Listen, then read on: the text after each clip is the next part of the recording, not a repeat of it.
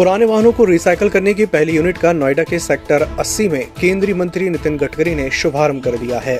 गडकरी ने कहा कि स्क्रैप पॉलिसी हेल्थ प्रॉब्लम और एयर पॉल्यूशन को सुधारने में मददगार होगी। अंतर्राष्ट्रीय मार्केट में ऑटोमोबाइल पार्ट्स के दाम गिरेंगे।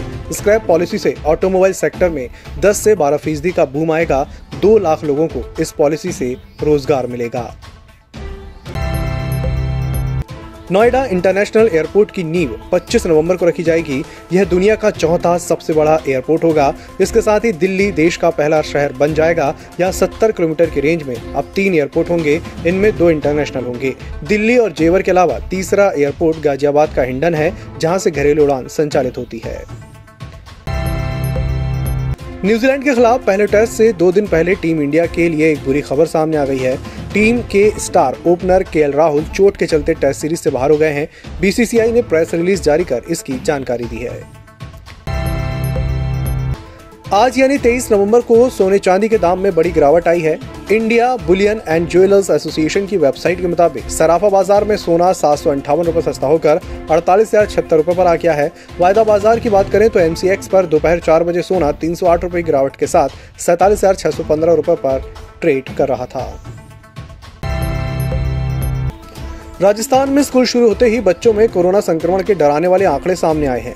जयपुर के जयश्री पेड़ीवाल अंतर्राष्ट्रीय स्कूल में एक ही दिन में 12 बच्चे कोरोना पॉजिटिव मिले हैं। इसके बाद स्कूल प्रबंधन ने स्कूल एक हफ़्ते के लिए बंद कर दिया है। इस स्कूल से कुल एक सौ पचासी बच्चों के सैंपल लिए गए थे। बारह बच्चे संक्रमित मिले।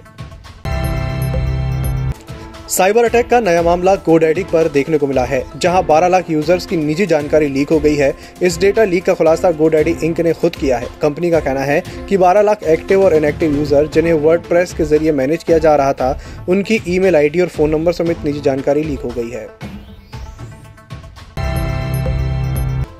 केंद्रीय रेल मंत्री अश्विनी वैष्णव ने मंगलवार को भारत गौरव ट्रेन चलाने की घोषणा की। ये ट्रेनें देश की संस्कृति, विरासत को प्रदर्शित करने वाली थीम पर आधारित होंगी। रेलवे के अनुसार 190 ट्रेनें आवंटित की गई हैं। रेल मंत्री ने कहा कि हम आज से आवेदन लेना शुरू करेंगे। हमें अच्छा रिस्पॉन्स मिला है। आने वाले दिनों में इन ट्रेनों की संख्या बढ़ाई जा सकती है।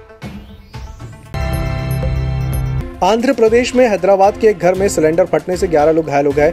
घायलों को पास के अस्पताल ले जाया गया है। पुलिस के मुताबिक घर के किसी सदस्य से गैस खुली रह गई थी। रात में जब परिवार के किसी सदस्य ने लाइट का स्विच ऑन किया तो उससे धमाका हो गया। मुंबई के पूर्व पुलिस कमिश्नर परमबीर सिंह को वसूली केस में अब आधिकारिक तौर पर फरार घोषित कर दिया गया है। कोर्ट के कई समन जारी होने के बाद भी वह अदालत के सामने पेश नहीं हुए। मंगलवार को कोर्ट का एक नोटिस उनके जूह स्थित फ्लैट के बाहर चिपका दिया गया इसमें परमबीर को फरार घोषित कर दिया गया है। इसराइल में पाँच से लेकर 11 साल के बच्चों को कोरोना वैक्सीन लगनी शुरू हो गई है। कुछ दिन पहले यहाँ कोविड 19 के डेल्टा वेरिएंट के चलते हालात गंभीर हो गए थे। बच्चे भी काफ़ी बड़ी संख्या में संक्रमित हो रहे थे। इसराइली प्रधानमंत्री नफ्ताली बेनेट ने इसे चिल्ड्रंस वेव बताया था। ईएमएस टीवी के यूट्यूब चैनल को सब्सक्राइब करें और बेल आइकन दबाएँ। साथ ही ईएमएस न्यूज़ ऐप डाउनलोड करें।